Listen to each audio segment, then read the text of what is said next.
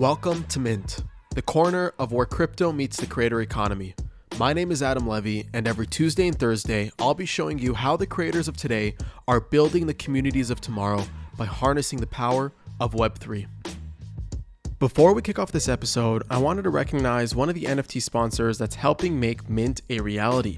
They are CyberConnect, a decentralized social graph protocol allowing users to own and control their social connections while providing a universal data layer backed by powerful social features to empower developers.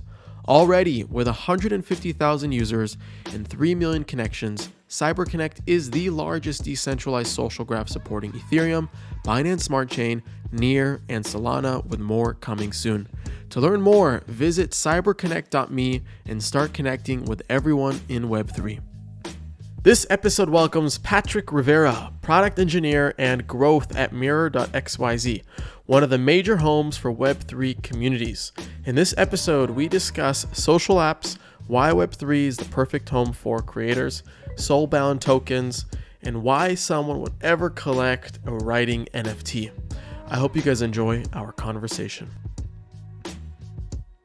Patrick, welcome to Mint. Thank you for being on, my friend. What's going on? Not much. Thanks for having me. Of course. I'm stoked to have you. Thank you for being a part of season five. Uh, Mirror just announced writing NFTs. So we have a lot to talk about in this episode, but I think the best place to start, as I do with everybody, who are you? What does the world need to know about you? But more specifically, how did you get your start into Web3? Yeah, yeah. So I when I graduated college a few years ago, went out to San Francisco, was working at Instacart, just a grocery delivery company as an engineer. And that was a lot of fun. First experience working in a startup, high growth, just constantly things were breaking. It was a lot of fun. And then a little over a year in, I realized I wanted to try and challenge myself with something else and ended up getting in touch with a DeFi wallet called Dharma. And didn't really know what DeFi was, didn't really know too much about crypto other than seeing a few people in college, like in the back of class, like trading on Coinbase and having a lot of fun doing that. And so I just thought it was, yeah, like this speculative asset. And then once I actually went through the interview process, talking to people, I realized that they're very strong technical people. They came from great backgrounds, great companies. They're really interesting, and and also that there's this whole other side of crypto industry that wasn't just around speculation. It was also around building and rebuilding the financial stack, whether it was lending, whether it was through exchanging assets, or whether it was through like more complex like financial primitives or global mm-hmm. peer-to-peer payments, all sorts of stuff. And so I thought that was super interesting. And that was really the first time I'd worked in crypto web three and it was there for a bit and then realized that although the DeFi stuff was technically very interesting and a lot of it we're still using today with NFTs and creators are using, as well, I realized that I was a bit more interested in like the social aspect, like building like consumer social products or building creator tools. And that's what ended up leading me to Mirror a little over a year ago. So that's actually very similar to me as well, by the way. So I was working, I guess, more on the financial side. I was working at a VC for like two and a half years. Um, and I'm a drummer. You'll see like a little bit, you'll see that the drum set's mirrored, but you'll see like the snare behind me and whatnot. Yeah, I saw it. And, I, and, I, and I've always been like creative and kind of going more into the traditional venture capital world. It was great. It was fun. I learned a lot. I, I the bosses were amazing. And I just felt like I was kind of detaching from my creative side. So just like you, I wanted to kind of like, you know, take take control, like pivot a little bit, focus more on the creative stuff, and quit. And lo and behold, Mint was born almost a year ago. Um, so wild. I'm actually looking at the date right now. That's actually wild. Um, but okay, so are you a creator yourself? Like, what sort of creative thing, creative things that have you done like growing up? Yeah, so growing up, not too much, actually. Now that I think about it, for me, I was mostly playing sports. That was a big thing. I wanted to play in the major leagues, mm-hmm. baseball. Mm-hmm. So I spent a lot of time traveling, tournaments all across Florida where I grew up. And then it wasn't until after college, a couple years after graduating, where I started writing. And there's one specific blogger that really influenced me named Tim Urban. And he writes this really cool blog called Wait But Why.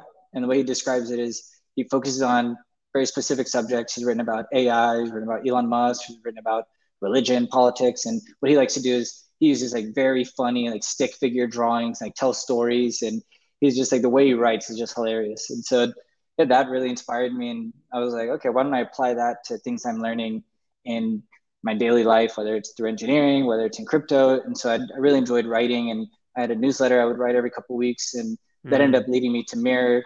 And before I got to Mirror, yeah, the newsletter was just like a few close friends, family, people I'd worked with.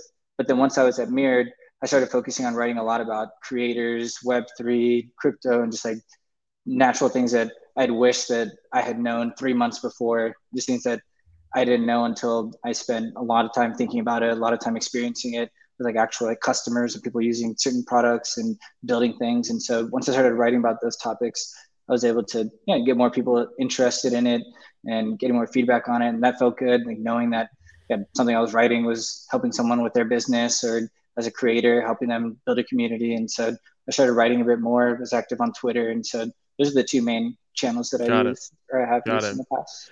So for those unfamiliar with Mirror, which I find hard because it's one of the most widely used like consumer applications in Web3, um, how would you describe it to to someone who's not in crypto and is not crypto native?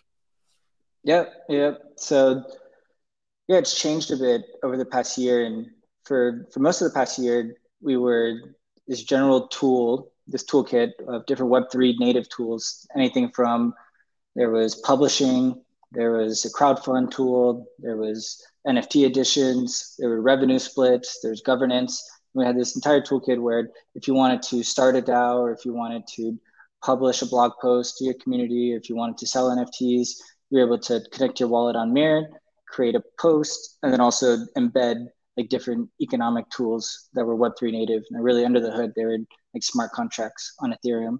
And we did that for a bit. And it had a ton of great partners and creators that we were working with, people like Songcamp, the Ethereum Film, Mad Reality, Seed Club, and a bunch of others. And yeah, we learned a ton from that experience. And we also realized that at the core of what we were doing was this like publishing experience of really writing this blog post and telling your story.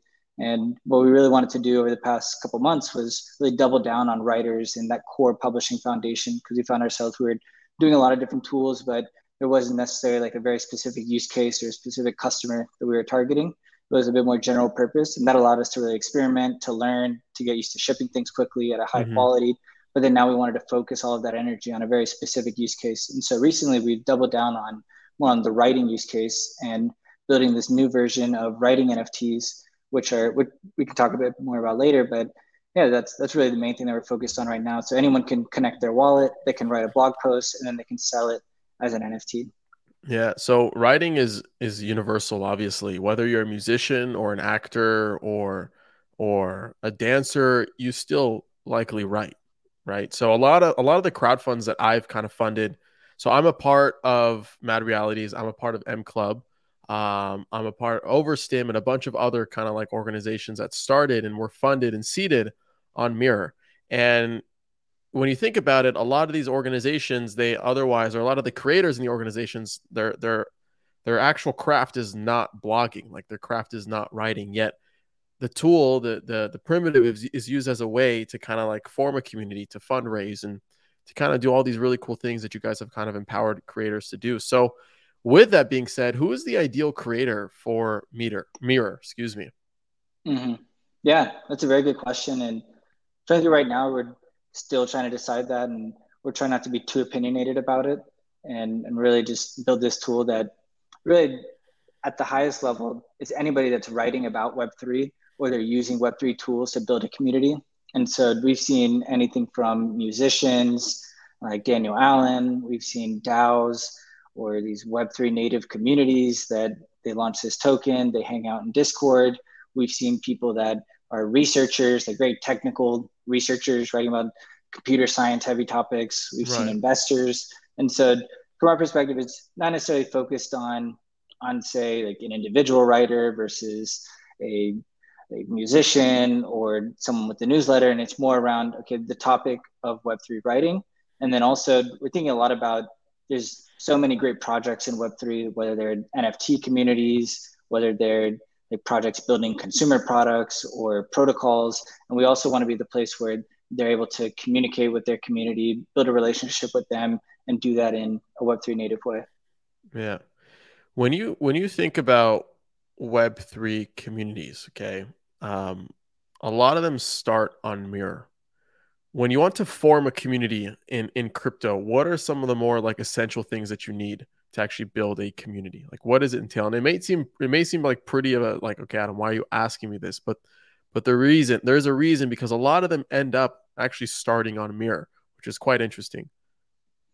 Definitely. Yeah, no, it's a really good question. And yeah, I feel like it's in practice, it's not as as obvious as as a question would seem. And yeah, I would say that there's definitely a few key principles. I would say that yeah, depending on the type of community, the type of DAO that you're starting, I really think that the one main thing is that you want like a core team that's like heavily invested in the project. I think there's yeah, a lot of talk about decentralization and community ownership, and sometimes it works just kind of like having this group chat that's just there for the vibes and you kind of just like emergently come up with a mission or a specific purpose but i think on average the ones that are successful they they have a very specific core team that feels ownership over the project and maybe there's official titles maybe there's not maybe there's working groups and the leaders of the specific working groups but regardless of the formal structure around it it really just needs to be like a few core group members that are really invested in the culture they're invested in the mission they're very focused on it and yeah, they're willing to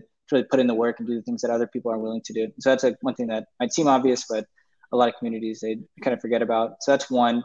And then two on the more like tactical side, if you want to be a quote unquote web three native community, there's things like you probably want a token in order to gate a right. Discord or a Telegram group chat. You probably want some sort of multi-sig where you can hold like high value assets in your treasury. And so say that as a community, you raise a bunch of ETH from the NFT sales. And so you want to hold that in a multi-sig, which is basically just like a shared wallet, which is harder to for for one person to basically be able to to remove all the funds from. And so there's yeah. things like that that that are more like on the web three side. So how do you think about the difference between when you start a community, think about the difference between needing to start with a social token a fungible token as the primitive for binding a group of people together under a common theme, or using a membership pass, a non fungible token, as that means to bind a community together under a common theme. How do you think about the difference? Like, do you have a mental model around that? For sure, for sure. I think that most communities, it's probably better to use an NFT. And I think the reason is they're just simpler. It's just a simpler mental model. Whereas with fungible tokens, there's just a lot more you can do. Well, not necessarily a lot more you can do with them, but I said it just introduces more complexity. Where now with the fungible token, there's like this liquid price for it. If people list it on Uniswap, and so then you can have whales come in and buy up a large supply of them. Or then now you need to set like a minimum number that people hold, and then you have to think about inflation. And so it's just like now, whenever you have a fungible token, it can end up looking like yeah, like an actual currency and you got to think about like the macroeconomics of it. And it just, yeah, that ends up being a lot more complexity than most projects need. And I think that it's easier to simplify it and say, hey, we just have 500 NFTs, no many more going to be sold. First drop is going to be 0.03 ETH, 0.05 ETH, whatever. And then once they're all sold, you can only buy them on a secondary market. And then mm-hmm. each NFT maps to one vote in our DAO. And that's just a much simpler mental model as opposed to a fungible token where now it's like, okay, there's supply, demand, you have a minimum threshold and all right. this other stuff, which ends up being a bit more complex. And also the other reason we use an NFT is it comes with a visual representation, which is kind of a cool totem or a cool way to express yourself or express yourself as part of the community. Yeah, one thing that I would like to be seen kind of featured on Mirror are soulbound NFTs and mm. being able to experiment with that primitive. Um, the reason I say that is because on the podcast, I build community on the podcast by giving out free NFTs. Um, and initially, I started off giving uh, uh, POAPs, but then I kind of switched to basically minting on my own site, but doing it in a way where the NFTs are non transferable. Um, and they, they actually remain in the individual's wallet because the intention of the NFT, the purpose why people collect, is simply because to signify and, symbolize that they were first to listen to the podcast before others who enter in future seasons. Um, and with that, I plan to do cool initiatives and cool activities that I, I, hope to share more in the future. But I'm kind of like, you know, throwing in the breadcrumbs a little bit, taking it a step at a time. And with Mirror being like that core platform where a lot of communities are born, right? Members find one another, purposes are shared, uh, people align under a common theme. I don't know. I feel like a soulbound NFT could actually be a really cool kind of like implementation. And of course, like you're on the product side. You you see these trends. You guys ideate on what to kind of integrate next. What do you think about soulbound NFTs? Is it is it just a meme? Do you think it has potential long term? I see it getting backlash. Why would I want anything ever soulbound to me? Um, what are your thoughts around that? Yeah, yeah. Feels like soulbound NFTs are like the hot topic nowadays on crypto Twitter. And yeah, I think TLDR, I think they're they're awesome. I think that people like to get lost in the implementation details. And I think the reality is that yeah, there's still a lot to figure out on the implementation. And so I'd rather not focus on it because there's tons of ways that you can implement it. But the core idea to me is all about NFT is yeah, it's going to represent many different things. It can be something like your reputation. It can be something like, hey, I completed this task, or hey, this person thinks highly of me. It can really represent like all sorts of types of relationships. And I think it's, it's going to be a very important primitive. And yeah, I feel like it's best to think through them in terms of examples. And I think like one core thing that we haven't really seen yet on the internet is something around like peer-to-peer reputation. And probably the, the closest examples we have are like LinkedIn recommendations, where it's like, hey, I worked with Adam on this project or this company, and I thought he was great, and so I'm going to write up a paragraph or two about him. And so that, that's interesting, but it only you can only see that on LinkedIn site, and then eventually, yeah, maybe people don't go to the LinkedIn site because yeah, they don't man, they don't like hanging out there and yeah, they just don't find it valuable. And so it's kind of like trapped within that ecosystem. Or they just don't like getting DM'd a bunch uh, by random people saying, let's connect, let's connect, let's connect. Yeah, yeah could, could also be, you know. hundred percent. Or getting notifications that Tesla just posted or just got mentioned in the New right. York Times or something. Like, right, but, like who gives a shit? uh, uh, but so yeah, so that is to say that that's like the closest that we have. And there's other like reputation systems around like likes and followers and stuff like that. But yeah, they, they don't really have much information attached to them. They're like, yeah, they're like very fungible. I like to view like likes and follows as fungible. It's like you can you have an unlimited number of them, and every time I follow somebody on Twitter, it's like the same. It's not like I can say like Adam is one of my favorite creators in like at the intersection of Web three and creators or Web three and communities, mm-hmm. or I can't attach this this yeah this this data that says yeah someone like blockchain Brett or Web3 Brett is one of my favorite people in the music NFT space. I can't say things like that when I follow someone, but I think with soulbound NFTs is that they provide this richer representation of social graphs and rep- yeah, and relationships between mm. people and peer-to-peer reputation. So I think there's tons of stuff. There's stuff like badges. There's stuff like, hey, you worked at this company or you worked on this project, or and so I think it just adds many more dimensions to our relationships online. And yeah, I feel like you know, kind of one like closing thing about that is yeah, the, a lot of people talk about social graphs and how social networks are just like this graph of relationships. Like you follow, say, a few hundred people on Twitter or Instagram. There's a few hundred people that follow you, and that creates this graph. And but now, man, it's like that. What connects those graphs is just like a simple follow or a simple like. But now these NFTs, yeah, they basically allow you to attach like all sorts of different types of data and metadata and much more information, which I think will be really interesting. And then now yeah. you actually own that data and you can import it to different apps people can build experiences around it. So yeah i think it's like really interesting okay so two concepts right now. Um, one going back to a conversation i had with g money that i published today it's tuesday june 7th uh, where he kind of he growth hacked and bootstrapped uh, a more web3 native crm um, and CRMs are what what do they stand for? Consumer uh, relation or no customer, yeah yeah management Cu- exactly customer relationship manager thing. yeah essentially a way to manage all your contacts uh, contacts online and he basically built his own Web three CRM by using POAPs and uh, kind of rewarding his earliest contributors and his earliest connections in his career as a way to symbolize that we have met like we we can we can solidify this connection and you've been a part of my journey. And uh, now with admit one he released this like exclusive a thousand person nft gated community alpha group whatever you want to call it with the floor last time i checked at like at least 10 eth right? That was a free mint. So one way to kind of build community and reward your earliest participants which was super interesting. Another interesting point on top of that is I think it was Michael Blau. He was on, I think, the episode prior to G Money and kind of talked about one of the most exciting things for him is being able to create custom experiences based off someone connecting their wallet. Um, and that custom experience is kind of like in the air right now because, well, at least the most the most like standout example is basically being able to say when you connect your wallet to let's say a Web3 Twitter, it will be able to tell Twitter whether you like something in light mode or in dark mode, and it can customize the entire kind of like experience on that platform for you. Are you thinking about it the same way? Is that what you were kind of referring to?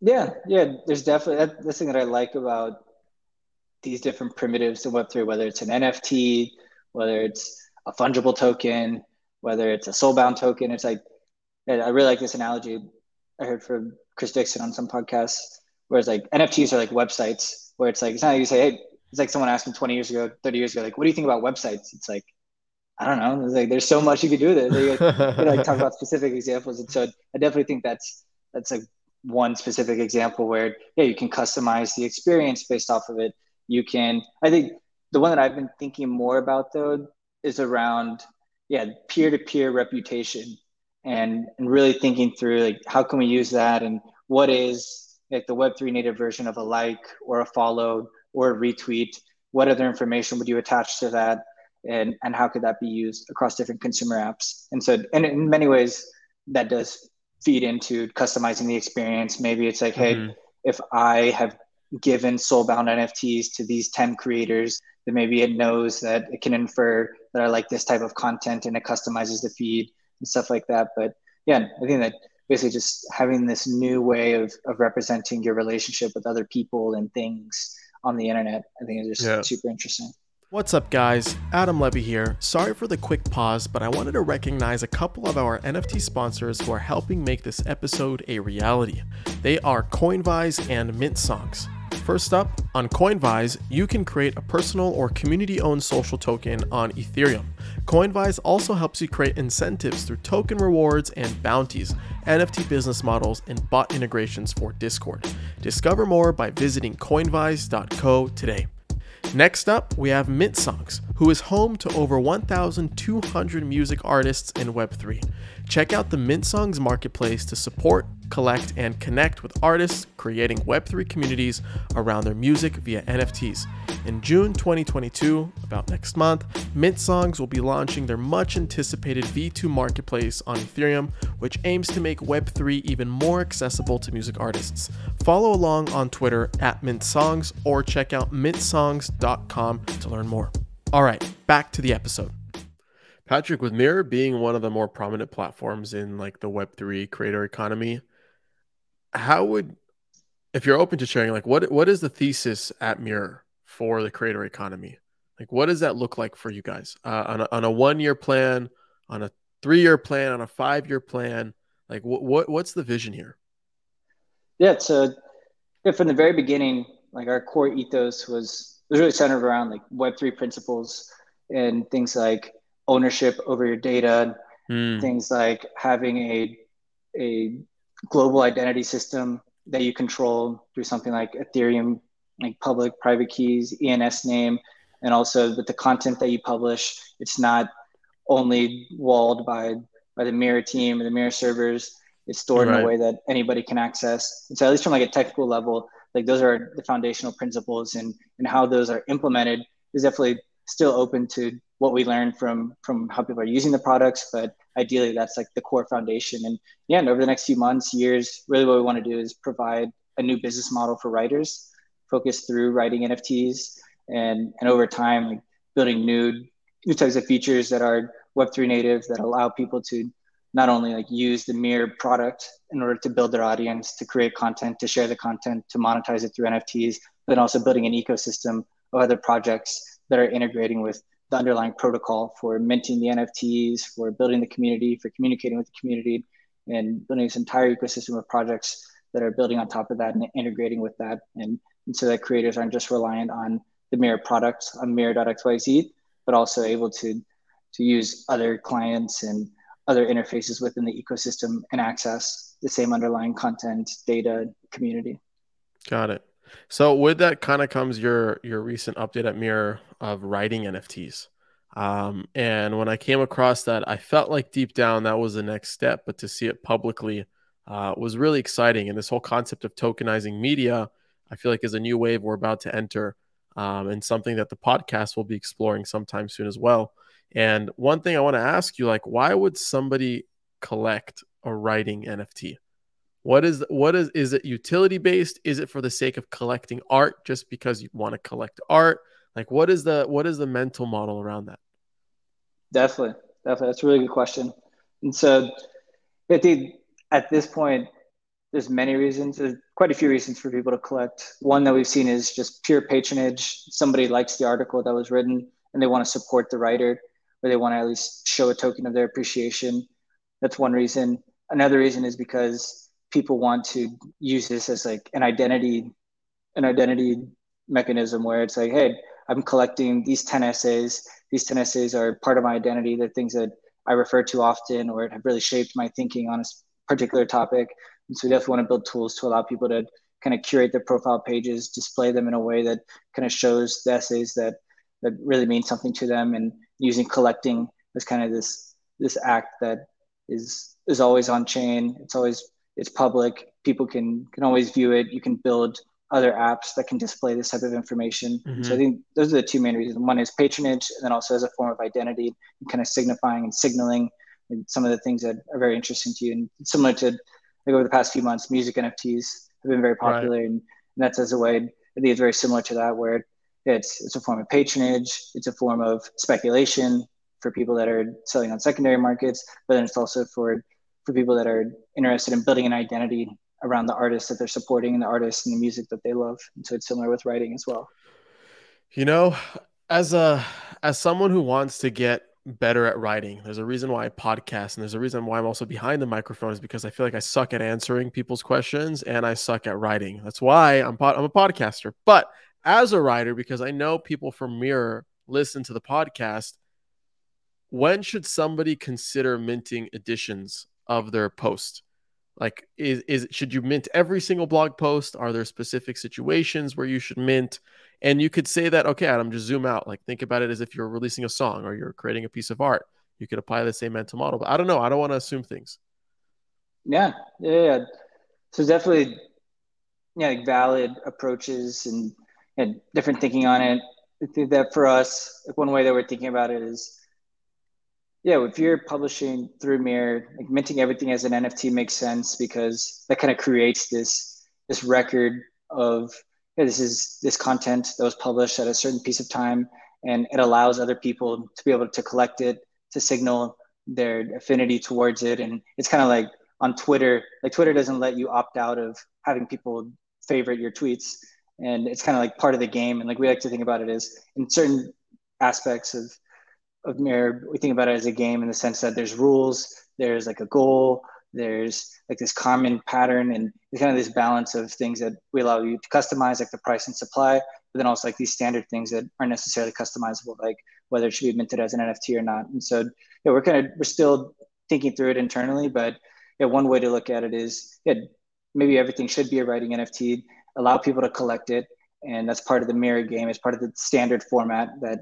you're not able to opt out of and of course the cool thing about you know, building things as protocols is that if we end up building it some way another team can right. end up building an alternative client to it and it still feeds into the same underlying protocol yeah I know one thing you're also big about is like this whole Web3 social movement, which I've seen you tweet about online. Um, Mirror is inherently, to an extent, a social platform, or at least the foundation of something much bigger. And what are your thoughts around like these crypto primitives being the i guess the foundation for the next social graph? Like nfts sitting in your wallet act as a way to engage and, and form identity with one another who kind of align with those with those assets. I guess my, my my point is a lot of season five is about web3 social. We're seeing projects like cyberconnect lens protocol all these applications like coinvise kind of appearing uh, and empowering creators. And with creators comes a social network. Creators are here because of the social platforms, right? Like platforms were created to empower creators.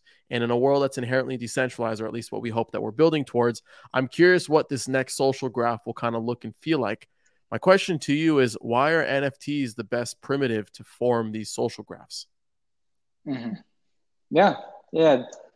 I feel like, yeah, one of the main things, is a few things around them. I think one of the core things is around portability. And what that means practically is an example a lot of people talk about is whenever you build an audience on a social platform today, whether it's Twitter, Instagram, YouTube, you have subscribers, followers, etc. There's a few issues with building it on these closed systems. One is whenever you post content, it doesn't go directly to all of your followers.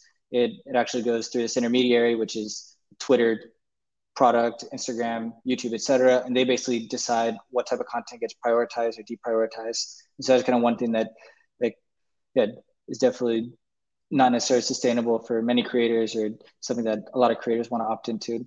So that's one. And then two is, yeah, over time, say that you want to build a direct relationship, whether it's through email, whether it's through building your own site that you can communicate to them, or something that you're you're paywalling content or token gating it, like Patreon, then yeah, it's not easy to export. It's not really even possible to export your followers or your social graph. And so they the portability and and having a direct relationship with your audience is really the core thing. And I think one thing missing right now in Web3 is being able to message and address a, a someone with a public key. And you know, like right now, people kind of find hacks around it where they basically tie an email address to an Ethereum address or some other blockchain address, and then they send it to the email address. But yeah, there's there's definitely like some issues with that in terms of like privacy mm-hmm. and doxing yourself. But yeah, I think eventually, once there is a way to be able to message any any public address and yeah, of course you're going to need like spam filters and content moderation stuff like that. Right. I think that'll be a really interesting way for people to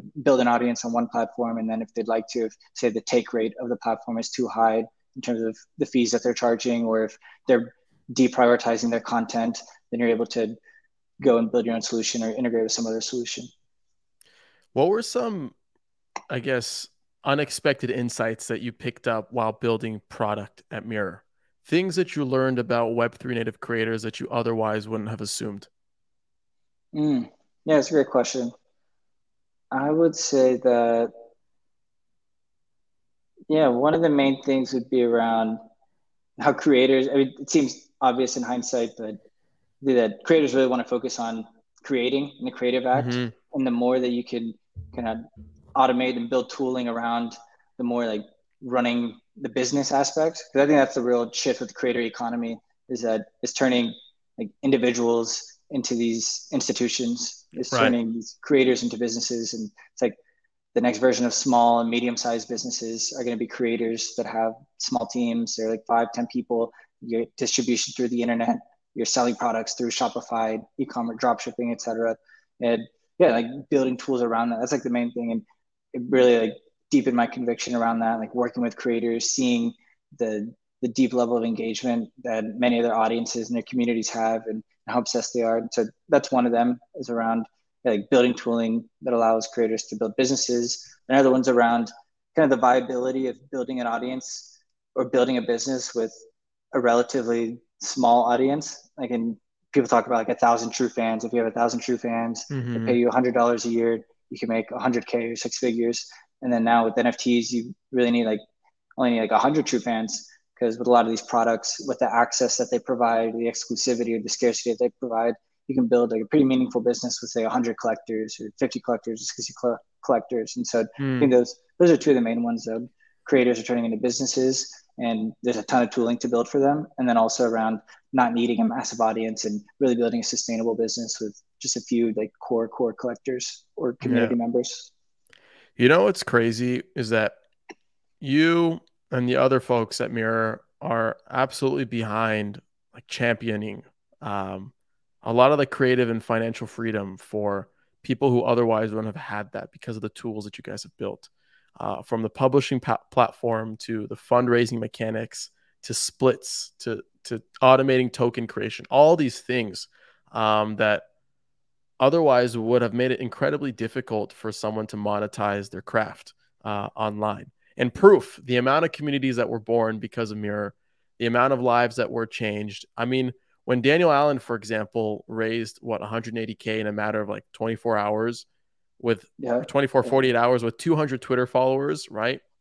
just the virality of being able to kind of come across someone's vision and then being able to co- to contribute to it instantly is is powerful like really really powerful and i don't even need to say that like proof is in the pudding kind of thing and i guess my, my question to you patrick is like you have that responsibility right like you guys at Mirror have the responsibility to create these tools to empower these everyday creatives what does that responsibility really mean in the grand scheme of things like is it it's one thing to create products it's another thing to really see people's lives change because of them, right? And I feel like that that should be so rewarding.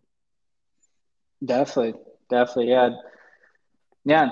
I think it, it really means that you have to take things seriously. And one of the things that I love about engineering and building products is that yeah, there's there's nowhere to hide, and, and it's like you can it's like going to the gym or like I like to do CrossFit. And it's like mm-hmm. there's nowhere to hide. It's like it doesn't matter how you look, doesn't matter what shape you are, what gender, whatever else about you. It's like there's no hiding once you like go through the workout. You get you got to do it. And it's the same thing with like building products. It's like there's nowhere to hide. It's like either this thing works or it doesn't work. And whenever there's like real money on the line, when there's like real like lives at stake, not I wouldn't say there's necessarily lives at stake, and certainly like financial lives at stake, and, and allowing people to raise this money or engage with their community and stuff like that, and build the communities that they've been spending so much time on. And it's like, yeah, there's nowhere to hide. If it doesn't work, like people are going to find out and it's going to yeah, dampen your reputation. And so the thing I like about it is like, yeah, kind of that adrenaline rush where every line of code, every pixel in the UI, everything you do, every way you communicate within the app, all the copy, like it, it makes a difference and mm-hmm. really going that extra mile and, and understanding that, hey, the stuff that you build, you create, you design, it's going to be used by someone. It's going to be very important. And the way that you make decisions is really going to yeah it's going to impact someone and it's really a big responsibility but at least personally it's exciting and allows me to kind of get some adrenaline and make me want to yeah. stay up a bit longer wake up a bit earlier and kind of sacrifice doing other things and so sure. it's it's definitely worthwhile for sure one of one of the biggest uh, features that have made creators incredibly successful on Web two platforms is like their their algorithms, like their virality algorithms, specifically TikTok, right? And how they're able to make anybody an influencer, essentially, or at least they were able to. Now it's a little bit harder because it's more saturated. But I'm curious from a product product point of view, from your mindset, what does virality look like in Web three? Right? Like how can creators go viral? It's one thing to go viral on Twitter, but I guess it's another thing to kind of like leverage these primitives like NFTs and social tokens to kind of boost and, and, and create virality. Um, I'm curious, like what, what does that look like from your point of view? Definitely. Yeah, this is a super interesting question. And yeah, I feel like we see, I think it's really interesting like comparing how like Web3 products get distribution or Web3 creators get distribution versus Web2 products. And for a lot of Web2 products, it's you're using AdWords on Google or you're you're buying Facebook ads or Instagram ads in order to acquire customers, or maybe you're going to conferences or whatever. But really in Web3, it's, it's really through Twitter, it's through Telegram, it's through Discord. And a lot of it's really around having like again going back to the point around it doesn't necessarily matter the quantity or the size of your community, but more so the quality.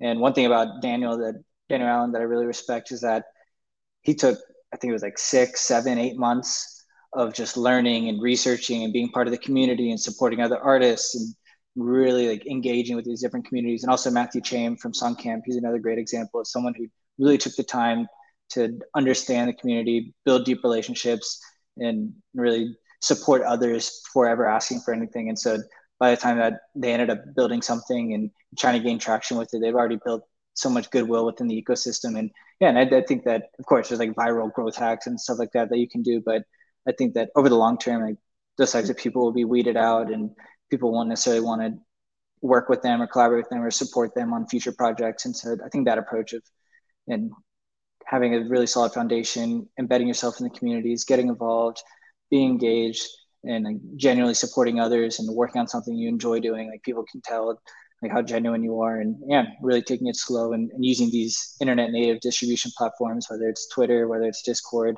whether it's Telegram, like really giving back to the communities. I think that's that's really the best yeah. approach over the long term. Yeah, and I think that's also like I think it's like a little bit of a mic drop right there, uh, and, and, a good place to kind of wrap up. Patrick, before I let you go, uh, where's a good place to find you? How can we stay connected um, on all the things that you're working on? Yep. And so my mirror blog is on peer.mirror.xyz. And then I'm on Twitter, Patrick X Rivera.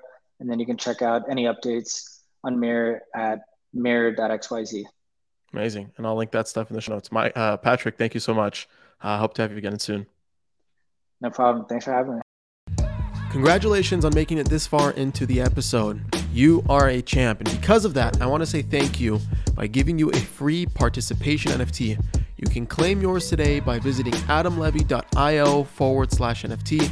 Follow the steps on your screen, you'll be good to go.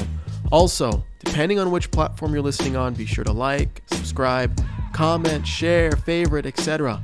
It really helps grow the platform and our reach online. And last but not least, I want to give some love and recognize one of our NFT sponsors who's helping make this episode a reality. They are CyberConnect, a decentralized social graph protocol allowing users to own and control their social connections while providing a universal data layer backed by powerful social features to empower developers.